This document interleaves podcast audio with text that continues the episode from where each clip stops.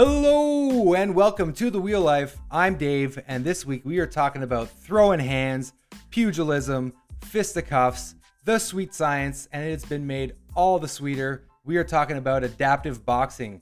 Yes, two guys and gals in chairs slugging it out, trying to see who's the best. Uh, now I can understand why, on the surface, that may sound like a bad idea, but as always, there is more to the story, and I spoke with Greg Lawrence from the MadKatz Boxing Club about some of the finer points of the seated sweet science. Uh, before we get into that, though, uh, since I talked about the Paralympics on the last episode, I thought it might be a good idea kind of go over the medal counts, see where we're at. Uh, so we're at day five. Uh, the People's Republic of China is absolutely killing it. They got 46 golds, 100 medals overall. That is a lot of medals for just day five. I don't know how that compares with the regular Olympics, um, uh, but that's a lot of medals flying around. Uh, Great Britain is in at second. They have like 20 golds, 60 medals overall, and then rounding out the top 10, you've got the United States at third. Uh, RPC, I assume that's Russia at fourth. Ukraine, Brazil, Azerbaijan. That's just fun to say. You got Australia at eighth spot. Everyone loves Australia. Italy and the Netherlands is in 10th. Uh, Canada is way down at 31st. That's out of 62 countries. Uh, I mean, there's still, it's early days, you know what I mean? There's lots of time left. I think if the guys and gals can just chug a little syrup, maybe find like a good solid poutine, uh, which in Japan is going to be very difficult because I imagine a Japanese poutine is probably like fries, miso gravy, octopus chunks, and like seaweed instead of cheese curds, uh, which is not good, and that's not going to motivate you for an event. Uh, they're going to have to find a way to rally, but I have confidence that they will. Speaking of weird poutine, however, though, uh, that got me to thinking about some of the weirdest poutines I've ever seen, and I thought I'd put together another top five. And here we go with the top five weirdest poutines.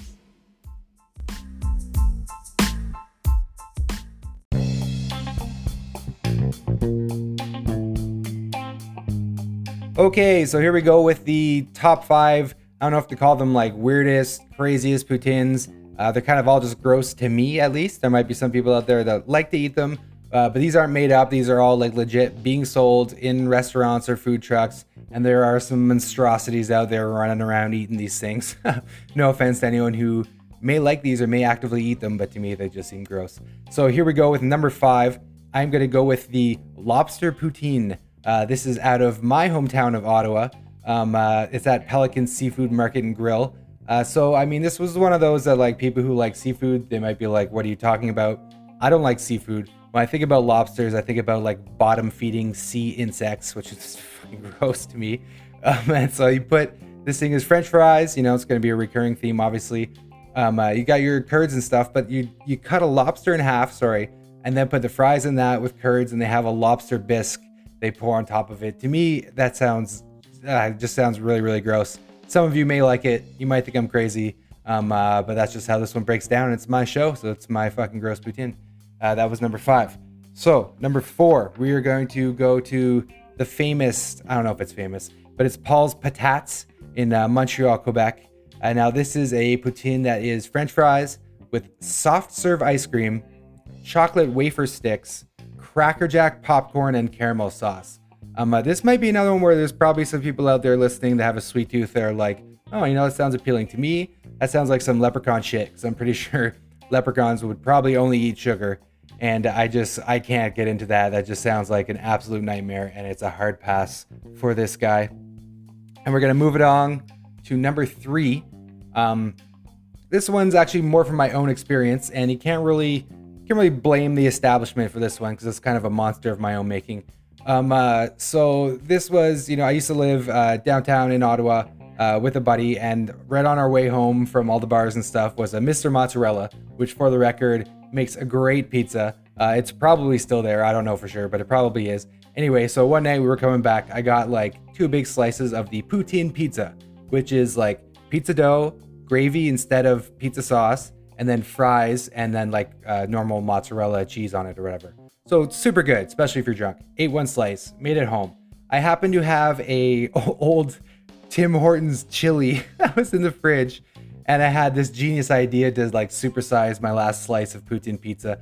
So I threw that whole Tim Hortons chili on there. It was cold. I don't know if I microwaved it or not. I don't know, but I ate all of that and then felt incredible for like 10 minutes and then puked like disgustingly for the next 15. So I would not recommend it. It was disgusting, and that was number three.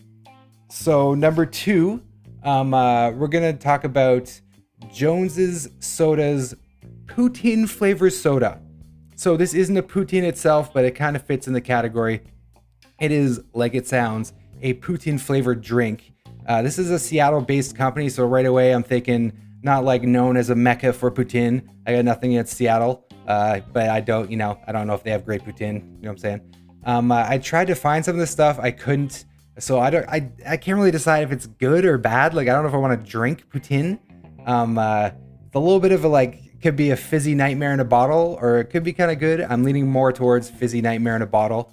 Um, uh, so it made it to number two, but it was not the number one worst poutine um, because this place is the number one wor- worst poutine. It's in North York, Toronto. Uh, granted, I didn't try this. Um, so, you know, it's hard to just label them with the worst poutine, but I'm to just do it because they'll probably never hear this. It's the tie dye poutine. Uh, it's at the Enchanted Poutine is the name of the place. Nice name. I'm probably, you know, probably looks really cool. But so this is like a generally normal poutine, except for the gravy is blue and pink. So when it's poured over these perfectly good French fries, um, it turns into this like pool of bluish pink kind of like muck, which just makes me think of clown puke or something.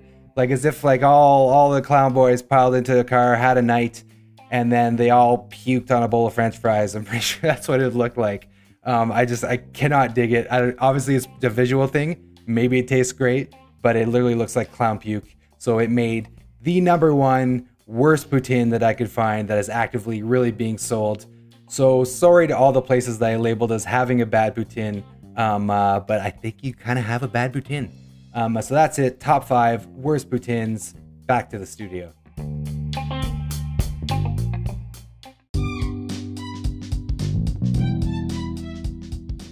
So that was my top five worst uh, slash weirdest poutines. Uh, if you disagree with my list, maybe you have some additions of your own, you can DM me on Instagram at the wheel life.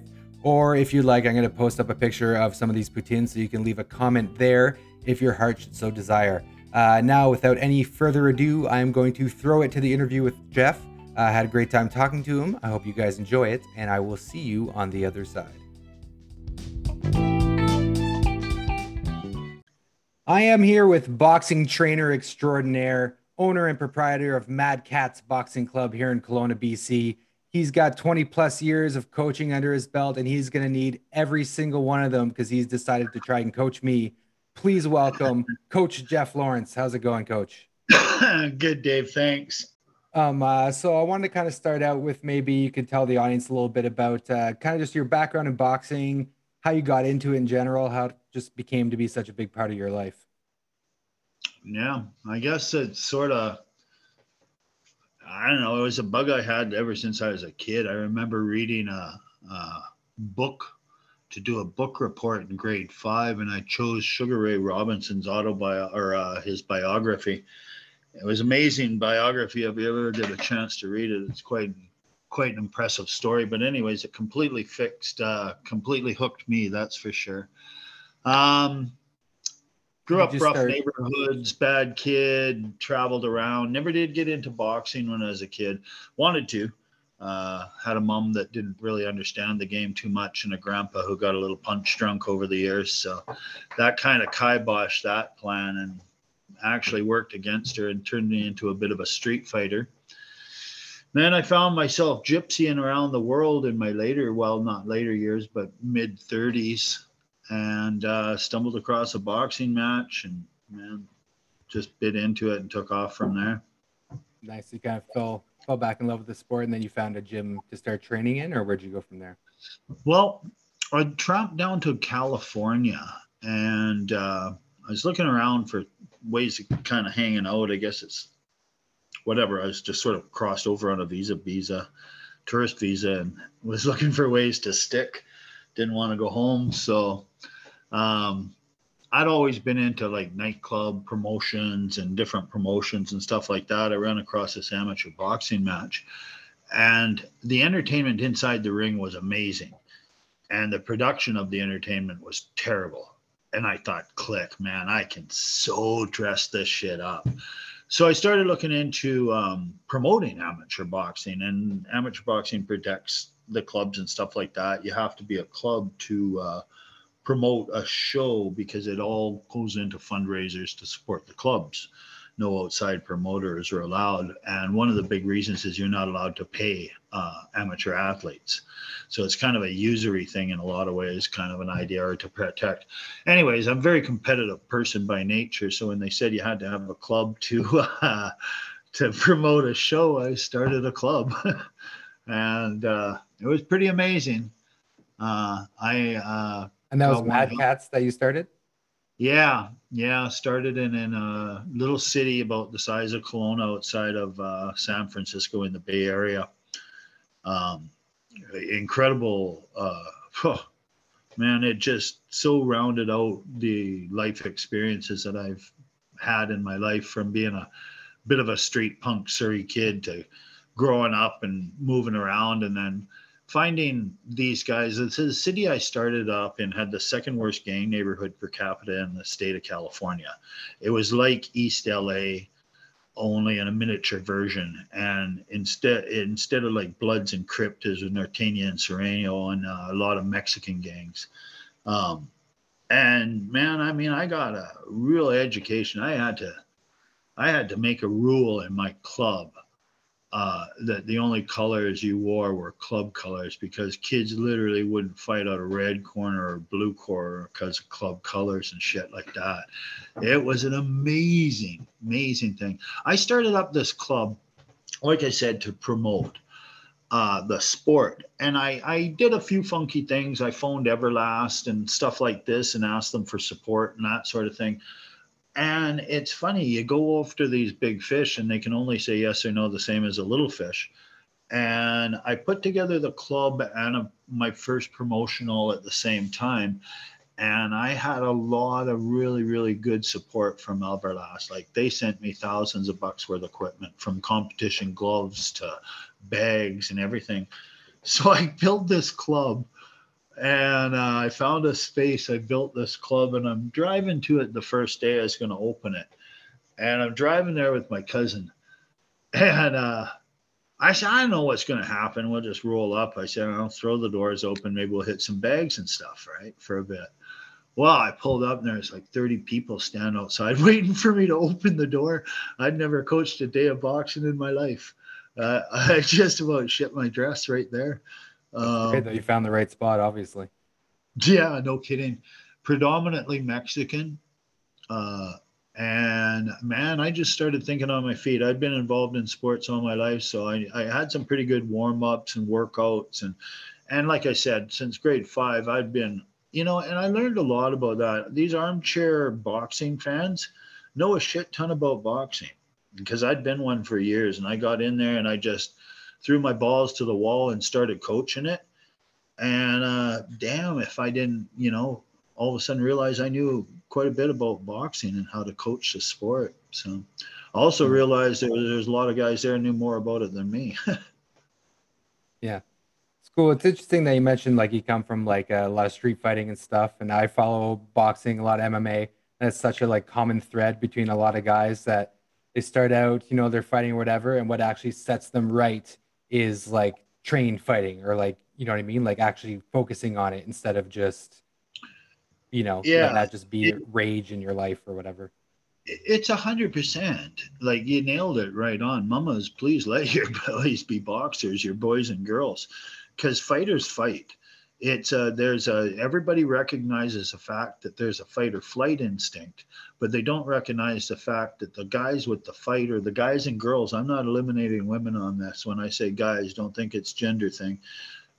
Women, men and women walk around and there's a fight or flight. You punch them in the face and, and, and they will either punch you right back no matter how intimidated they are or they will turn away and never you know i had a guy come into my club once upon a time and he was big. And he hit holes in the heavy bag he hit so damn hard. He was just developed so fast and he, he looks up and he says he wants to try sparring. I hadn't been in the ring for probably good six or seven years and i looked around. There was nobody there that i could throw in the ring with him right? So i got in there scared shitless. And uh and I, yeah, when I say scared, I mean it. I've been in over 25 sanctioned, not sanctioned, but underground and uh, boxing matches and stuff, and probably 150, 200 street fights. And I got in there. I was scared of this dude, man. I let out about four or five just monster jabs, and my jab rocked, eh? And I nailed him with a couple, three of them, about a second or two, just like pow, pow, pow. And he turned away, and he his hands were up, and his gloves were off. And He it's like, enough. Never want to do that again. I'm thinking, thank fucking Christ. Yeah, well, you, look, you know what they say? You can't teach heart. That's a pretty common saying too. It's a fight or flight. This guy had everything big, shiny muscles, right attitude, everything, but he was just not a fighter. And, and, it's very seldom you can turn a non-fighter into a fighter, and it's very seldom you can stop a fighter from fighting. So what what you nailed earlier is a healthy place to do it, whether it's MMA or martial arts or boxing. Man, our floors are padded if you get knocked out. They're not concrete abutments, they're not pavement, they're not parking lot, you know, spikes. They're and and you won't stop your damn kid from fighting. You won't do it. It, it, it didn't happen for me, man, uh, and it just drove me into an unhealthy, uh, um, unsecure place to do it. And then I, you know what, I found it anyways. I ended up finding it late in life anyways. Lucky for me, most don't. Yeah, absolutely. Yeah, it's always it's always a positive story whenever you hear about someone finding boxing or finding you know whatever martial art. So I'm Yeah. curious what because I know I approached you uh, about the adaptive boxing thing. I, I don't know if it was like six months ago now or whatever, and we've been working on it. So I'm curious what at first kind of uh, piqued your interest in that. Like, why'd you decide to say yes and take it on and try to go down that uh, avenue? The challenge. The challenge. I freaking love competition. I love I, I you know if there's a competition at chewing leaves, I'd join it. You know, I, I I just love it and it's an angle that I haven't done yet. And um, you know, I've I certified as sport conditioning coach and a and a fitness trainer and stuff like that to start to understand how um to train an athlete's body, you know, to train somebody for an athletic event and stuff like that. And when I did, I just fell in love with the mechanics of how the human body works. I love the sport of boxing. Don't get me wrong, it's amazing, but so is the body.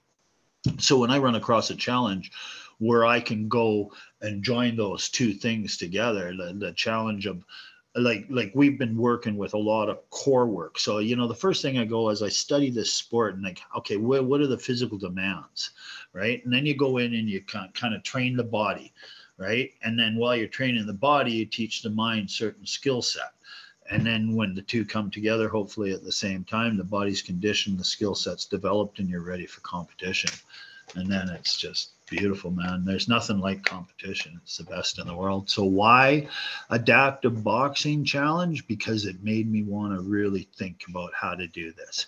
How am i going to take the sport i love and adapt it to a situation where i can't use all the tools i normally have available to me right? So yeah it was a groovy challenge. I'm loving it. Yeah, that's cool. Um, uh, I definitely, I'd like to dig in a little bit too into the into the mechanics because obviously, if you're standing up, you throw a punch. That punch comes like from your freaking toes all the way up your leg. And when I'm sitting throwing a punch, uh, I'm trying to maybe get it from my hips or do whatever. So maybe talk about some of the differences in the mechanics that you've seen and how to throw a good punch seated versus standing.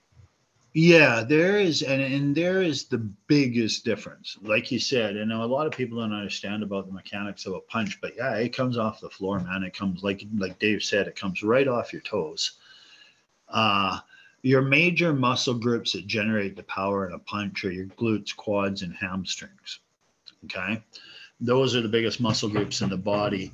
And in boxing, we will shift our weight back onto that foot, onto the leg of the hand we're throwing. So if I'm going to throw a right hand, I'm going to shift my weight onto that right leg and I'm going to turn into that punch. When I say turn into that punch, and this is where the core work comes in, and this is one of the similarities between a, a adaptive and a, and a standing boxer, is the rotation of that core lock and and the engagement of it locks your hip to your shoulder uh, in a standing boxer and it'll bring that hip around into your shot and transfer all the power from down off the floor with the glutes and quads and such up through the core and transfer it into your shoulders. So whereas the challenge in the adaptive boxer is you don't have that power base coming up from the floor um, you start at the core. So that is where I've been focusing on a lot of Dave's training is strengthening the core. And then whereas a fighter, uh, standing fighter will move forward and back to avoid certain shots. I have to get some forward and back motion in there. And there is some movement in the chairs, uh, like you can, and it's a it's a move a standing boxer would make, but you drop your hands and you wheel off for a second, spin around, and come in at another angle every now and then, and bam, your hands are back up, right? So there's some movement that way, but it's not going to generate force in a punch. So when you start talking about generating force in the punch with the adaptive boxer, it's all coming out of the rotation, which puts so much extra emphasis on the core. And then the forward and back motion you would get from stepping in and out is a combination of your core and back. And it's just going to have to be a lean in and a lean out. And when you come in, and you move out away from punches, the more travel you're going to have. And I noticed a lot, and I watched this last night a lot of the chairs don't have backs on them, eh? Yeah, really, or really, really low ones, so they can try to lean yeah. over them. So they can pull back away from that punch without being restricted, right? So, I mean, bam, what the obvious biggest difference is legs, right? Um, on 100%. So then the challenge is how do you generate what the legs used to do and turn that into a, a, situation where you got your tools back. And like I said, it's core, back, core strength, back strength are going to be super key to this to this sport, as far as I can see at Absolutely. this point. Yeah, and there's definitely a few punches, like specifically I can think of with an uppercut that you kind of have to adjust. Like an uppercut's usually something you're punching super in close, yeah. but because two guys in chairs, you got to kind of punch out at least almost like to your knees in a seated position. Yeah, because in an uppercut, of uh, if I'm on my feet, I'm going to drop my hips a bit by bending my knees and drop down to get that uppercut, right? Um, well, you can't drop down; it's hard to come up, isn't it? So we, I've been playing with you with some punches that, uh, you know, it just in hooks is another thing, right? You can't really you don't have one set where you're way more forward than the other. So we've adapted them to kind of an upper, like we we have a punch we use as an upper jab. Um, I've heard it referred to as the up, uh, Russian up jab. So I'm kind of adapting what would normally be used as an uppercut into more of an upper jab, just sort of an upper right hand kind of straight shot with a little bit of roll on it and a little bit of angle coming up rather than coming over and down. Right. And with uh, with all that offense and all those punches flying around, uh, comes into play a little bit of defense. So obviously, uh, when you're when you're standing, you guys are they're dancing around, float like a butterfly, sting like a bee, all that stuff. Uh, all the great head movement. That's a huge, huge difference uh, for me or anyone in a chair is not really yeah. having that head head movement. Obviously, not the footwork, but talk a little bit about just kind of the defense difference.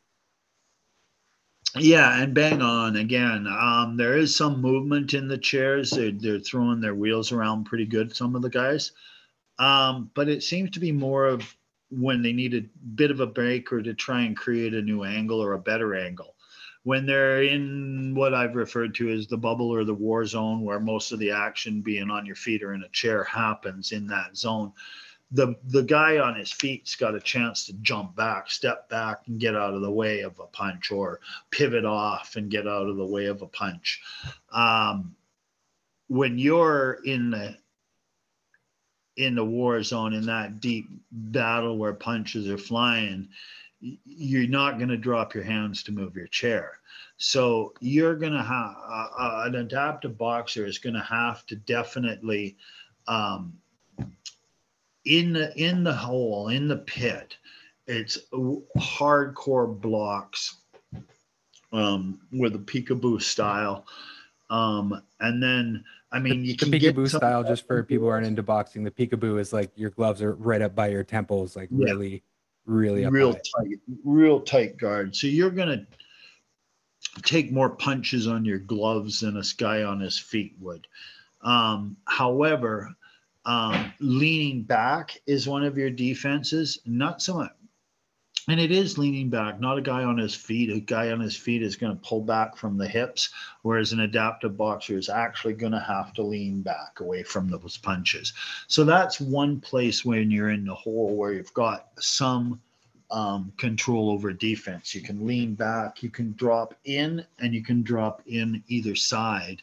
So there's some movement that way. And again, it's all torso, super, super focused on torso strength. To lean back is torso strength to lean in we're going to have to develop that back strength we've been working on and stuff like that. Um, so out a little bit when you're not right in deep there is a lot of um, call for head movement. And i probably more so in an adaptive boxer i would think even than in a guy on his feet because it's one of the few tools you have. Head movement is it basically what a head, head movement does is it messes up the the body works on a like a almost like a uh, like a tracking system for a missile launcher. Okay the eyes find the coordinates send it to the brain brain sends coordinates to the muscle muscle recruits you know or the nervous system recruits the muscles to throw on target. Um, head movement quit, keeps messing up the tracking system. It's like you just can't zone in on it long enough to send the coordinates to the muscle uh, to throw the punch. So if you keep moving the target, the body will keep hesitating on where to throw the punch. So head movement is going to create some hesitation. Hesitation is a defense. Hesitation, guy hesitates, you don't, bam, you're in the lead again. So I've heard uh, it, GSP talking about that exactly and talking about head movement and more kind of referencing uh, feints and how he was saying the human body can really only like the brain can only absorb so much info. So when you're throwing a lot of movement and a lot of feints, you can almost like overload like your opponent's brain in a sense and really yeah. kind of really slow them down and like really noticeably mess them up just like before you even touch them. Yeah, totally. And and both all combat sports are split second sports, especially boxing and uh, MMA when you're on your feet and stuff like that. Very, very much split second sports. Not so much jiu-jitsu and stuff. It's more of a rolling sport and subtle, and you can time and crawl up a guy's body and you know work into your positions, your submission positions and stuff like that.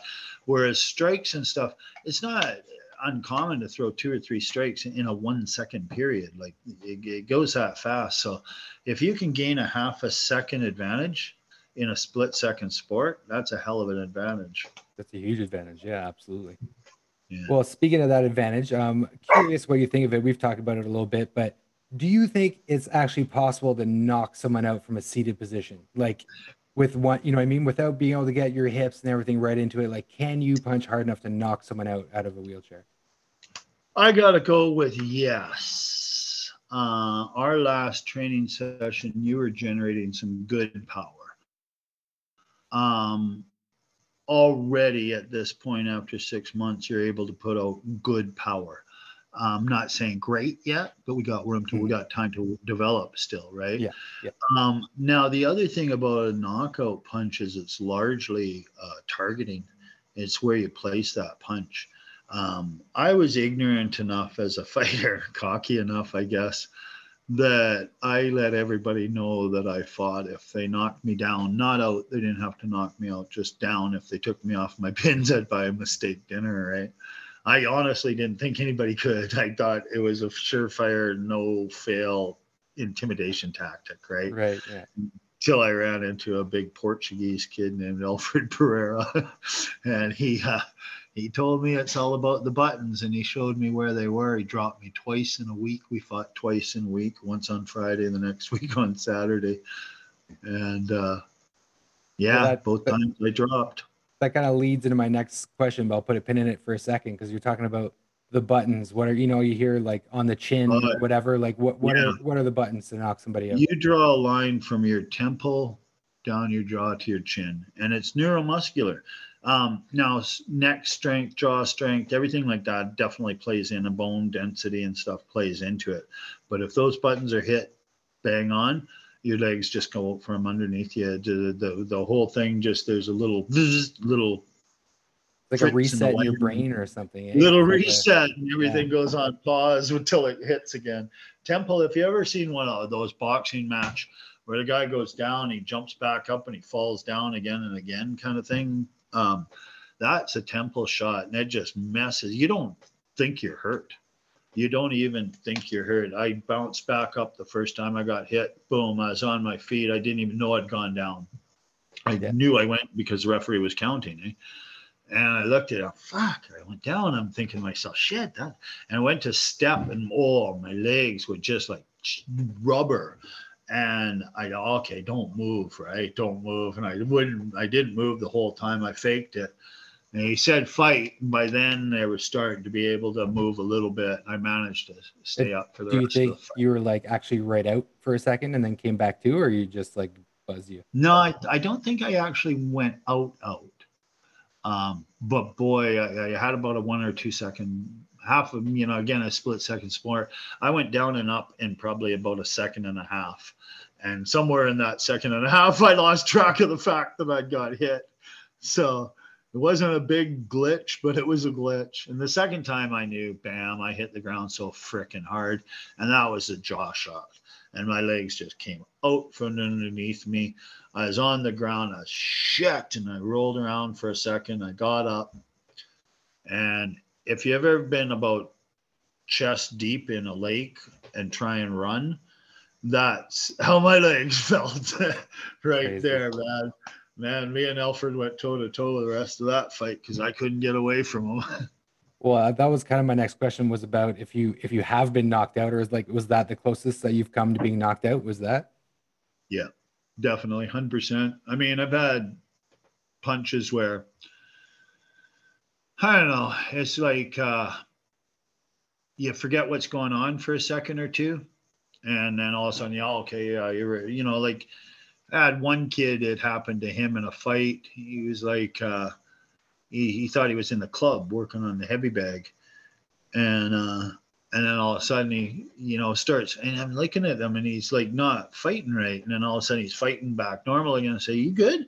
He goes, "Yeah, I am now, right?" And I didn't. We go don't have a lot of time in the corner, so we got down to it later on.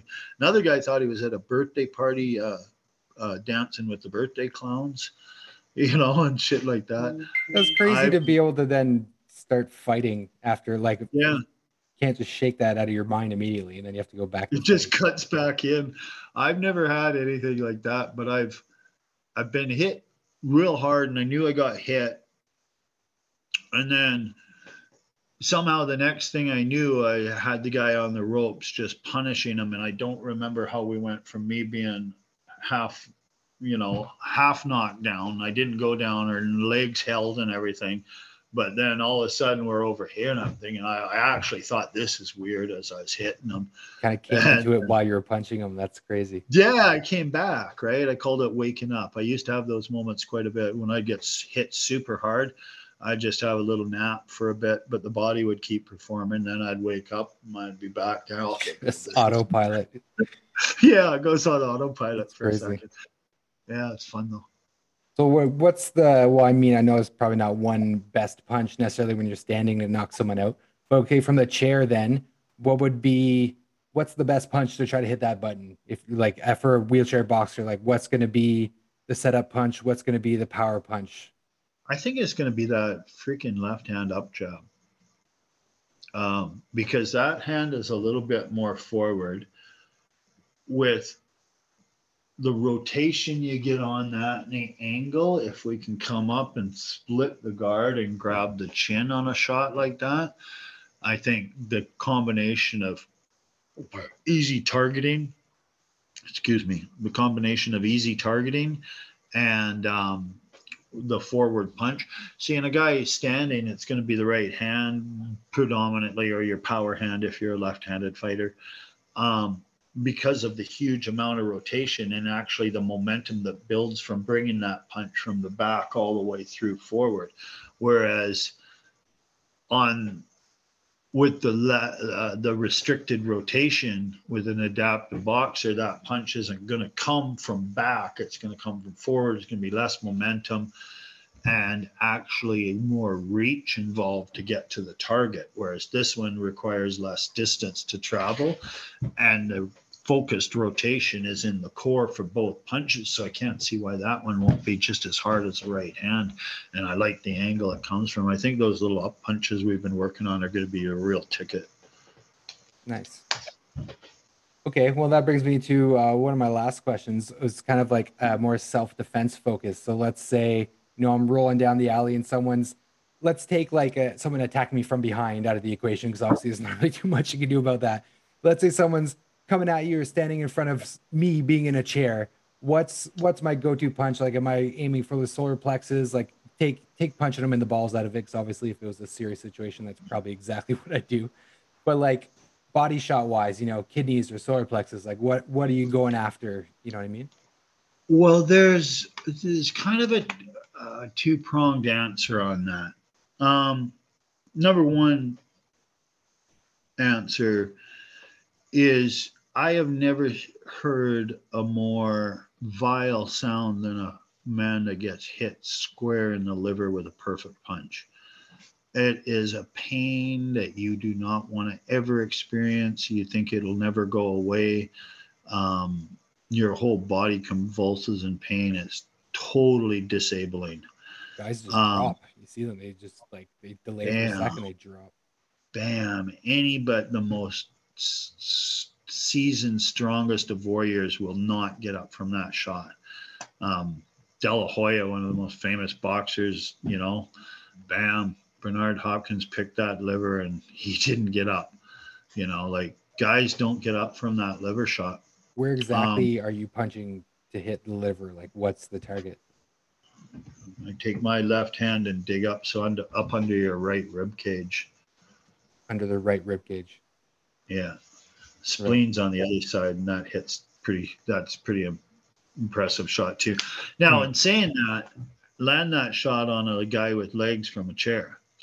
So boxing straight up from a self-defense point and i i had a, a, a lady who called me at one point about self-defense training um, uh, she had a very real situation she was in and i phoned around to a couple of guys that i knew in the martial arts and stuff like this and a couple of these guys did a ninjutsu that was very much sort of like combat kill you in three moves, not a sport, but an actual like uh, attack and military shit. Yeah, military shit, right? And I called him eventually and I said, This lady's in a bit of a situation. He says, Tell her to take a course, buy a can of bear spray and take a course in how to use it. Martial arts are not a 120 pound woman. I'm a 200 pound man. If I want her, I got her. I don't care what martial arts she knows. She can twist me, bend me, twist me around. Eventually, my weight and size and strength is going to overpower her. Guy in a chair doesn't have a, you know, you know, the mobility to fight off an attacker. Maybe once you get in close, you'd have a good chance. But in all reality, your best self defense is not just bear spray, because most people spray the shit out of themselves, getting it out of their purse and shit like that. But a bear spray and a how to use it kind of thing. Boxing's a sport. It's a freaking amazing sport, and it's been around since the Olympics began. And it's Olympic sport, and it's probably the it's a sport all other sports aspire to become, but it integrates self-defense. No, yeah, well, I guess that's a good point. But if you were in a chair and you had to throw one punch at a dude standing in front of you, what do you go? I'd grab him like, by grab him by the hair, yank him in off to the side, and work for that spleen. See if you could find that liver. that sounds nasty. yeah, I wouldn't want to run into you in a chair. If that didn't work, I'd just keep bashing his head into my fucking handle on my chair. there you go. Yeah, well, that'll work too. All right. Well, Geoff, I want to thank you so much for taking the time. Um, uh, that was fun, Dave. Yeah, I've I've loved getting into adaptive boxing. Anyone else out there that's thinking about it, um, call whatever your local gym is uh, your local boxing gym. Anyone that's in Kelowna um, uh, should look up MadKatz. Uh, they can get a hold of Geoff. I will throw his email and contact stuff uh, in the link below because um, uh, it's been phenomenal from like a sport perspective. Like I just like learning new sports and learning how really how to punch and like you know why you throw whatever punch and how you react, and also just like working on core, all the, like the exercise program that you put together for me is like, I just see benefits in just day to day life, like big time from it. So yeah, uh, nice. yeah, anyone out there thinking about it, just go do it. So thanks again, Geoff. And uh, One sec, Dave, and anybody yeah. else thinking about it? And I did, I forgot to mention this to you, but I just clued in last night. Uh, go onto the Boxing BC website.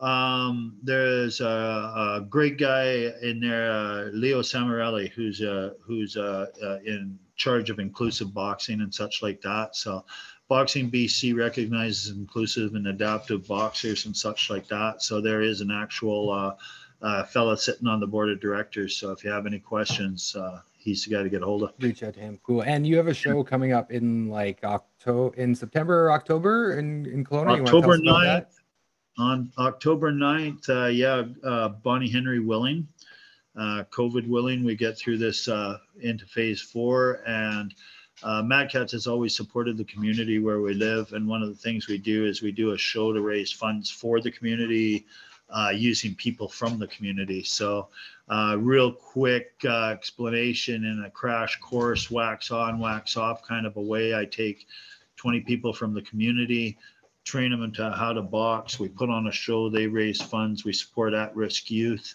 uh, men and women in recovery.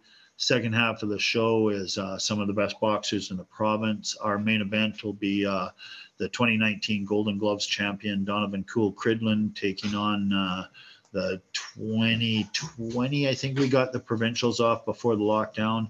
Uh, the provincial champion, anyways, from Vancouver Island, hell of a nice guy, Anthony Varela. So that's uh, Cool. two of your top boxers in the province right there on the main event. Cool. And if people want tickets, how like where do they go? Is there a website or like how do they uh how do they sort Yeah, uh, tickets at this point are uh, real close to sold out, and I've got a bit of a freeze on ticket information. But um, if you go on to Facebook, there's Los Gatos Locos uh, Facebook page. All announcements going forward will be put on that. Um, there is probably going to be about 200 more tickets released um, as soon as we get the official announcement from the province. Nice. And maybe a live stream too, if memory serves Yeah. me right. You're talking about doing that. Okay, so I'll throw Yeah. all those links uh Yeah. down in the description and stuff so people can uh get a hold of tickets that way or check out the live streams, throw some support to BC boxing. So thanks again to Geoff. Uh, this was super fun. I'll see you in the gym and I'm gonna send it back to myself in the studio. Thanks again to Geoff for a great interview. I'm definitely going to start working on that liver punch because, you know, just in case. And uh, I'd like to also thank you for listening if you're still struggling through this. And if you have a friend that may want to listen to it as well, share the link, spread the love. Uh, so that's it for episode six. Thank you again for listening, and I will see you next time.